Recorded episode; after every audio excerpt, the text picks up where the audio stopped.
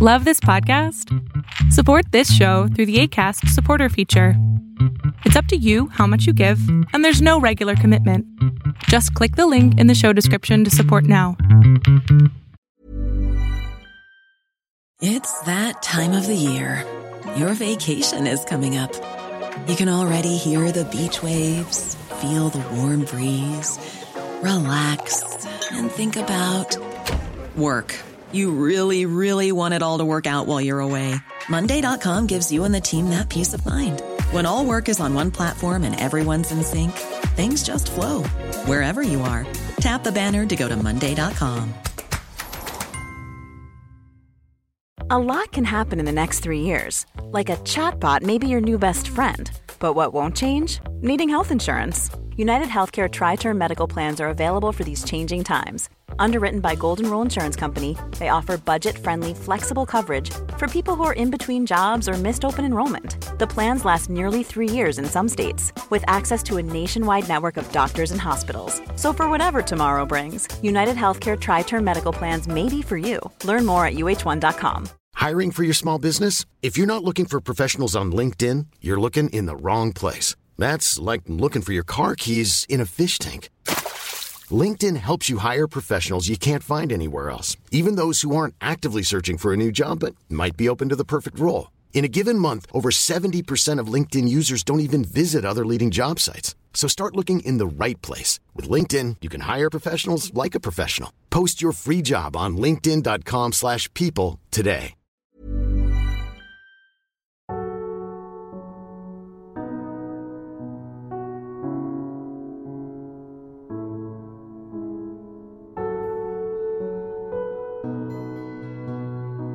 Welcome to the Serial Killer Podcast, the podcast dedicated to serial killers, who they were, what they did, and how.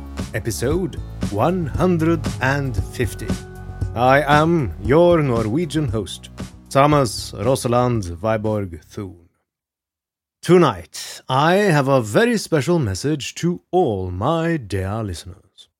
This episode, which is quite the milestone at 150, also marks the first episode that I record and publish as a newly minted father.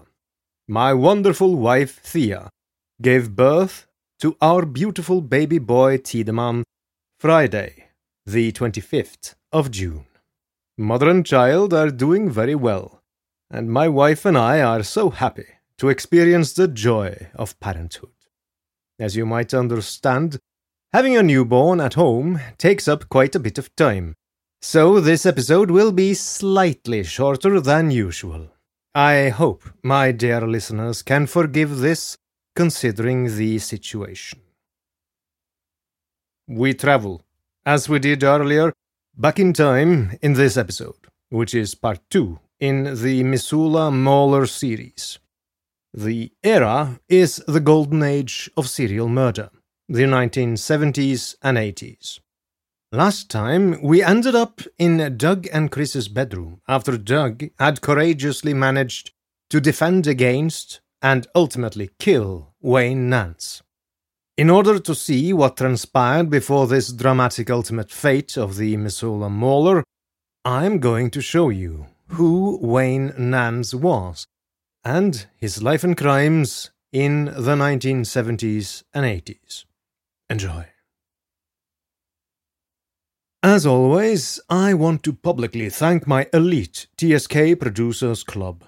Their names are Andrea, Boo, Cassandra, Chris, Christy, Cody, Corbin, Fawn, Gilly, James G, James H, James S, Jennifer, Jesus H, Juliet, Kathy, Kevin, Kylie, Lisa, Lisbeth, Marilyn, Meow, Operation BP, Russell, Sabina, Samira, Scortnia, Shauna, Tony, Trent, Val, and Vaughn.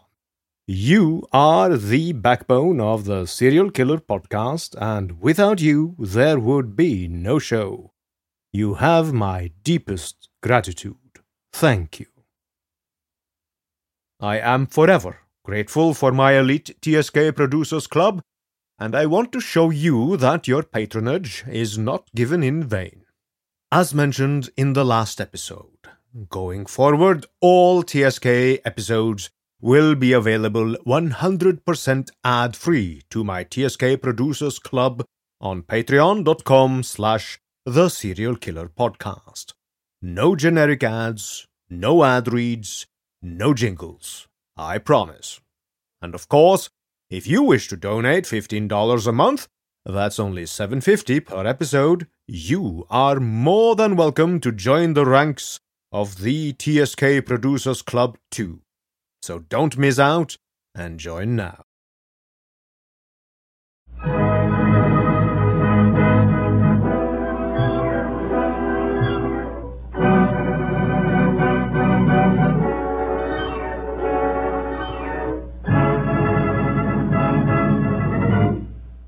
Imagine, if you will, dear listener, the Rocky Mountains in August of 1984. It is late at night, and although the air is mild, the harsh glare from the yellow lights flooding the truck stop's huge and almost empty parking lot causes a general sense of unease. Watch as a young and attractive girl slips out of the cabin of a massive truck. As soon as her feet touch the asphalt, the truck revs its motor and drives off. The girl looks around with a tired expression on her face and hugs herself as she stands at the edge of the parking lot. Above the girl, the sign of the truck stop reads Tabers. At the other end of the parking lot is the restaurant. It too is almost empty and looks bleak and uninviting. The girl is completely broke. She can't even afford a bear, let alone a meal. However, across the road sits a far more inviting prospect for the girl a cowboy roadside bar. The name of the place is The Cabin, and the girl, whose name is Robin, hurries over to it. The cabin was located in East Missoula and was known locally as being a place you went if you wanted to get into trouble women trouble, drinking trouble, or fighting trouble. At the time, the cabin employed a handsome and muscular bouncer who Robin immediately started to flirt with. She explained to the bouncer that she had been ruthlessly kicked off a truck after a stupid argument with the driver, and that she did not have any money. She had on a trench coat, but she had opened it up before approaching the bar. Underneath, her curvy body was easy to make out under skimpy clothing. The bouncer especially noticed her very large breasts. Robin had no trouble charming the bouncer, and he personally escorted her inside, bought her a beer, and started talking to her in order to learn more about her. Soon, some would probably say very soon, the topic of conversation turned to where the girl would be spending the night. As the bouncer had deduced, she had no place to sleep, so he suggested she could crash at his place. It would be his treat, and he lived no more than a couple of blocks away from the bar. Robin jumped at the opportunity, and soon the pair left. The name of the bouncer was Wayne Nance. Nance's home was quite handsome. It was a one story ranch style house on 715 Minnesota Avenue. He shared the house with his father. This night, his father George was out trucking, so Nance had the place to himself. Nance was very devoted to his father, to the point that his co workers thought it weird and somewhat creepy. He had been just as devoted to his mother as well, Charlene, up until she died in 1980. Even though Nance was 29 years old and had served in the Navy, if his parents ever called and told him to do something, he obeyed. Nance's day job was as a worker at Conlin's Furniture, a very large warehouse store in Missoula. The day after Nance had brought Robin home with him, he had a day off. a bar girl who was secretly in love with Nance, was extremely jealous and wanted to find out all she could about who this random girl was. She knew Nance well and used the knowledge of him having a day off to pay Nance an afternoon visit. He invited her in, and the bar girl, Julie, feigned overt politeness and pleasantries with Robin as she sat down in one of Nance's easy chairs. The conversation was stilted and awkward. When Nance left the room, Julie immediately started interrogating Robin, asking her where she was from, was she looking for a man to marry, did she want kids, and so on. Robin was so charming that Julie was rather won over by her, and the rest of her visit was far more pleasant. For the first couple of weeks after Robin's arrival, Julie stopped by regularly. By then she could see that Nance's father, George, had welcomed the girl as well. Everything seemed perfectly proper, and Julie, who actually loved Wayne Nance and wanted him to be happy, accepted Robin. What did seem odd to her was that Nance eventually had started to brag, in graphic detail, about his sex life with Robin while at work. Nance told Julie that Robin was a nymphomaniac who wore him out. He had gotten blisters on his penis from all the intercourse, and he was getting tired of it. He told a completely different story to his male co workers at Conlins. To them, he bragged about how great his sex life with Robin was. Even though Nance bragged about his sex life with Robin, he did not involve her in his public life. Almost no one at Conlins or the cabin had met Robin, and those who had, except Julie, had only met her briefly in passing. Wayne had good reason to keep Robin hidden away. For most of the summer, he had been dating another, much younger girl. Her name was Joni Delcampt. She was a curvy brunette the daughter of Jan Dell, a country and western singer of some local renown, and Joni didn't know anything about Robin. Joni was 18 years old, fresh out of Missoula's new Big Sky High School, when she started dating the 29 year old Wayne Nance. To her, he seemed like the nicest guy she had ever met. He was the kind of man she dreamed about marrying someday. She first saw him at a rodeo when Nance and his buddy came over to sit with Joni and her girlfriends. Nance was charming, and he seemed sweet. When he asked her to go out, she eagerly accepted. They went to the movies and took long picnics together. For the majority of their dating time that summer, they hung out at bars and nightclubs, including the cabin. There they listened to Joni's mother perform. What made her believe that Nance was the best boyfriend a girl could ever hope for was his incredibly attentive manner. Every time he came over to her house, he brought flowers. He always arrived when he said he was going to come. He painted pictures for her. He carved her name in a small rock. He was quiet and considerate, and even though Nance was more than ten years her senior, to Joni, they were just two young people in love.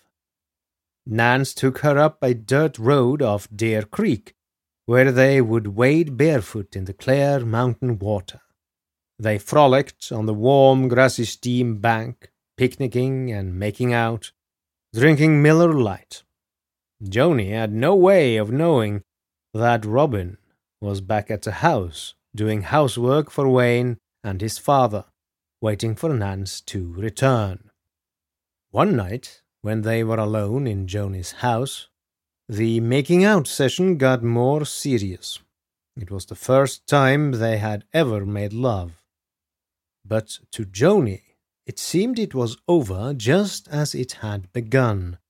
Wayne acted strangely. Just as soon as Wayne ejaculated inside her, he was getting up and getting dressed. He wouldn't look her in the eye. He seemed embarrassed. Hey, I'm Ryan Reynolds. At Mint Mobile, we like to do the opposite of what Big Wireless does. They charge you a lot, we charge you a little. So naturally, when they announced they'd be raising their prices due to inflation, we decided to deflate our prices due to not hating you. That's right. We're cutting the price of Mint Unlimited from $30 a month to just $15 a month. Give it a try at mintmobile.com slash switch. $45 upfront for three months plus taxes and fees. Promo for new customers for limited time. Unlimited more than 40 gigabytes per month. Slows. Full terms at mintmobile.com. Hey, it's Ryan Reynolds, and I'm here with Keith, co star of my upcoming film, If, only in theaters, May 17th. Do you want to tell people the big news? All right, I'll do it. Sign up now and you'll get unlimited for $15 a month and six months of Paramount Plus Essential Plan on us. Mintmobile.com slash switch. Upfront payment of $45 equivalent to $15 per month. Unlimited over 40 gigabytes per month. Face lower speeds. Videos at 480p. Active Mint customers by 531.24 get six months of Paramount Plus Essential Plan. Auto renews after six months. Offer ends May 31st, 2024. Separate Paramount Plus registration required. Terms and conditions apply if rated PG. This episode is sponsored by BetterHelp. We all have our burdens to bear, dear listener, and as a man, I was and am often told to suck it up, keep calm, and carry on. Normally, good advice in many situations. But never talking about what bothers you is not healthy. Therapy is great to get things off your chest, to vent, and best of all, to figure out how to work through whatever's weighing you down. If you're thinking of starting therapy, give BetterHelp a try. It's entirely online, designed to be convenient, flexible, and suited to your schedule.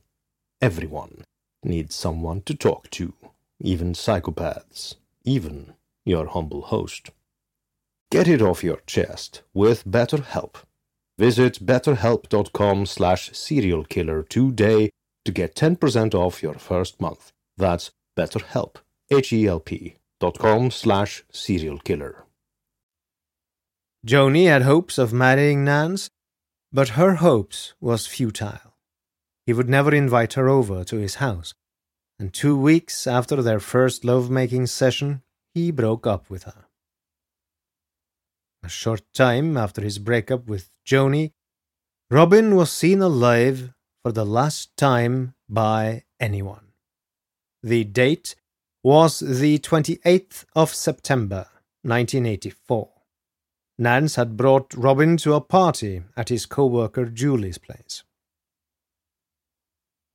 After the party, everyone around Nance noticed him being in a perpetual dour mood.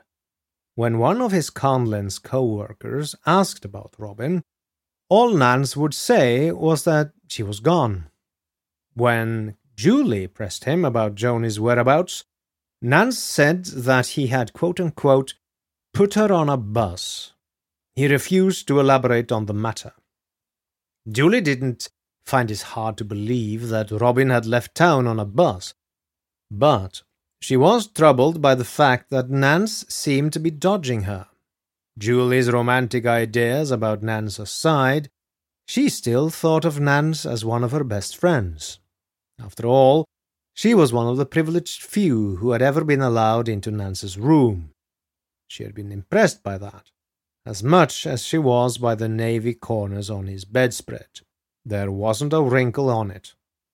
To her, the organized clutter seemed neat. It was sort of a museum of Nance's life. Mementos of his mother, mementos of his Navy days, plus all the handmade knife and dagger paraphernalia that verified to her that Nance really was an accomplished artisan. He collected real birds' feet and claws of all kinds. To the smitten Julie, it was the perfect answer from this man she adored, eccentricities and all. The only dominant theme reflected in his exhausting array of stuff was an obvious interest in medieval weaponry. Knives were lined up in rows on tabletops and in drawers. Swords hung from the walls along with Nance's own handmade weapons, like the wooden club accented with nails. There were brass knuckles resting next to a hoard of vitamins. It also seemed he never threw anything away. felt tip markers lay next to his toothpaste. There was a plastic bust of a black woman, a U.S. Navy telescope, bodybuilding weights, Playboy and Penthouse magazines, some opened, many still preserved in their plastic wrap seals, were stacked in heaps. The bookshelves seemed to contain every fragment of Nance's life from childhood on.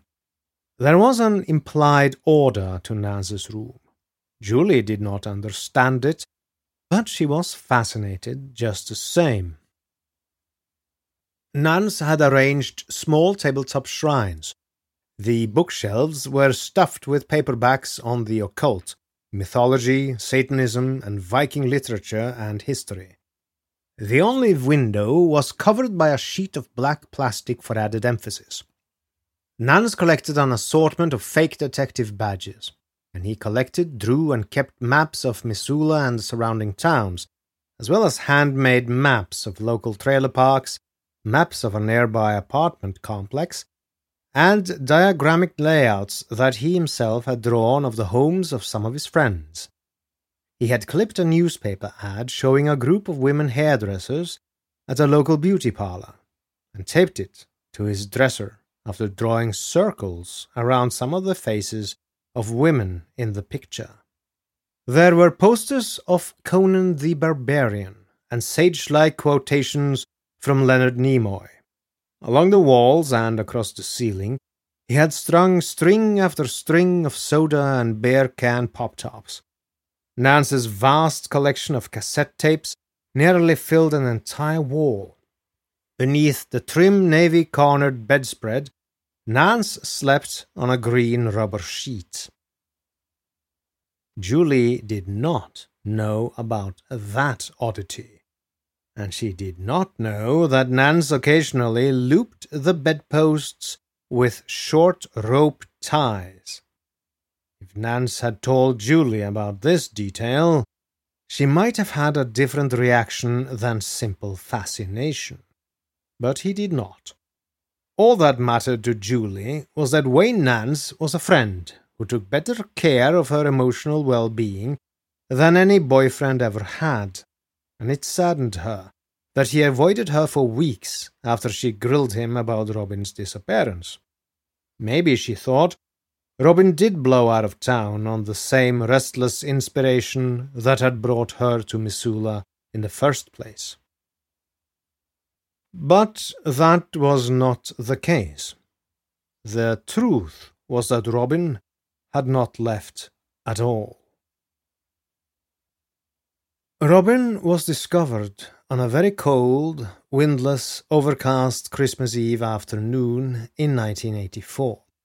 The frozen Clark Fork River appeared as a giant white serpent, ice packed, its undulations still to the eye, but its waters flowing endlessly westward beneath the ice pack, draining the high elevation ridges of the Sapphire Mountains, a north south range of the Rockies some 10 miles southeast of Missoula.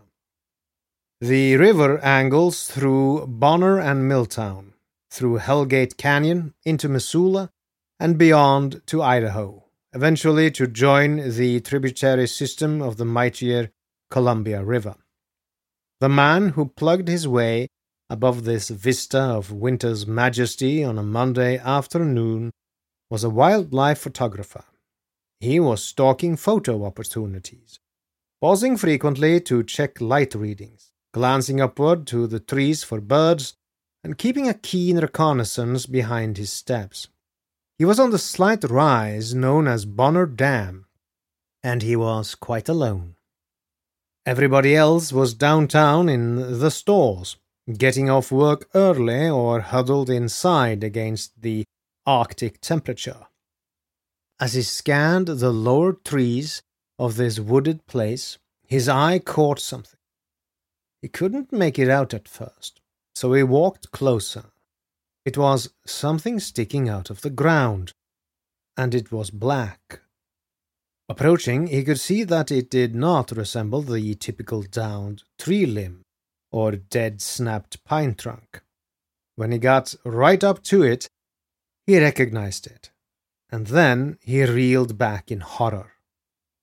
It was a blackened human leg, protruding from the rock hard ground at a 45 degree angle. There was the knee, there the ankle, the foot. Blood raced to his head. In a reflex, he anxiously looked back along the vague trail he had just descended.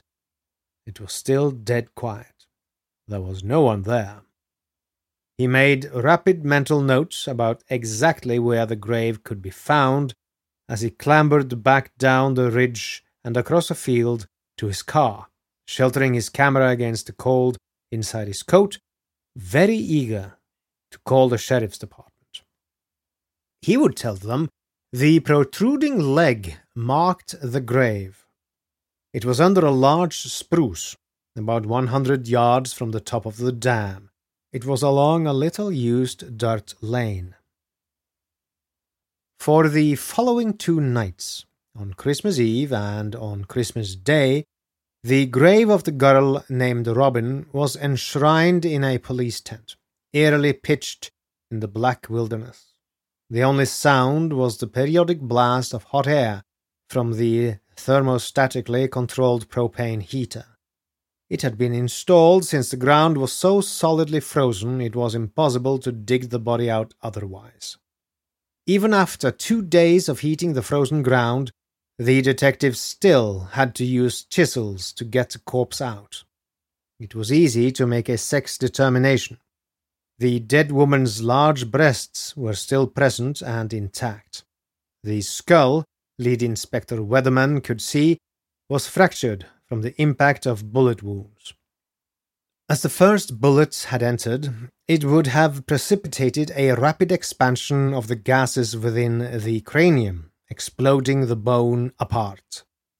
After the site was excavated with the same kind of care given to an archaeological dig, Detective Weatherman was disappointed that no bullets were recovered. That told him that it was most likely that the young woman had been killed elsewhere and then dumped here. He dreaded to think what it meant, now that he had two unidentified bodies, both young females who had been killed and dumped on the eastern edge of town. And with that, we come to the end of part two in my expose on Wayne Nance. Next episode, number 151 in number, will continue his saga. So, as they say in the land of radio, stay tuned. Finally, I wish to thank you, dear listener, for listening. If you like this podcast, you can support it by donating on patreon.com slash the serial killer podcast by leaving a review on Apple Podcasts, facebook.com slash the SK Podcast, or by posting on the subreddit the SK Podcast. Thank you. Good night and good luck.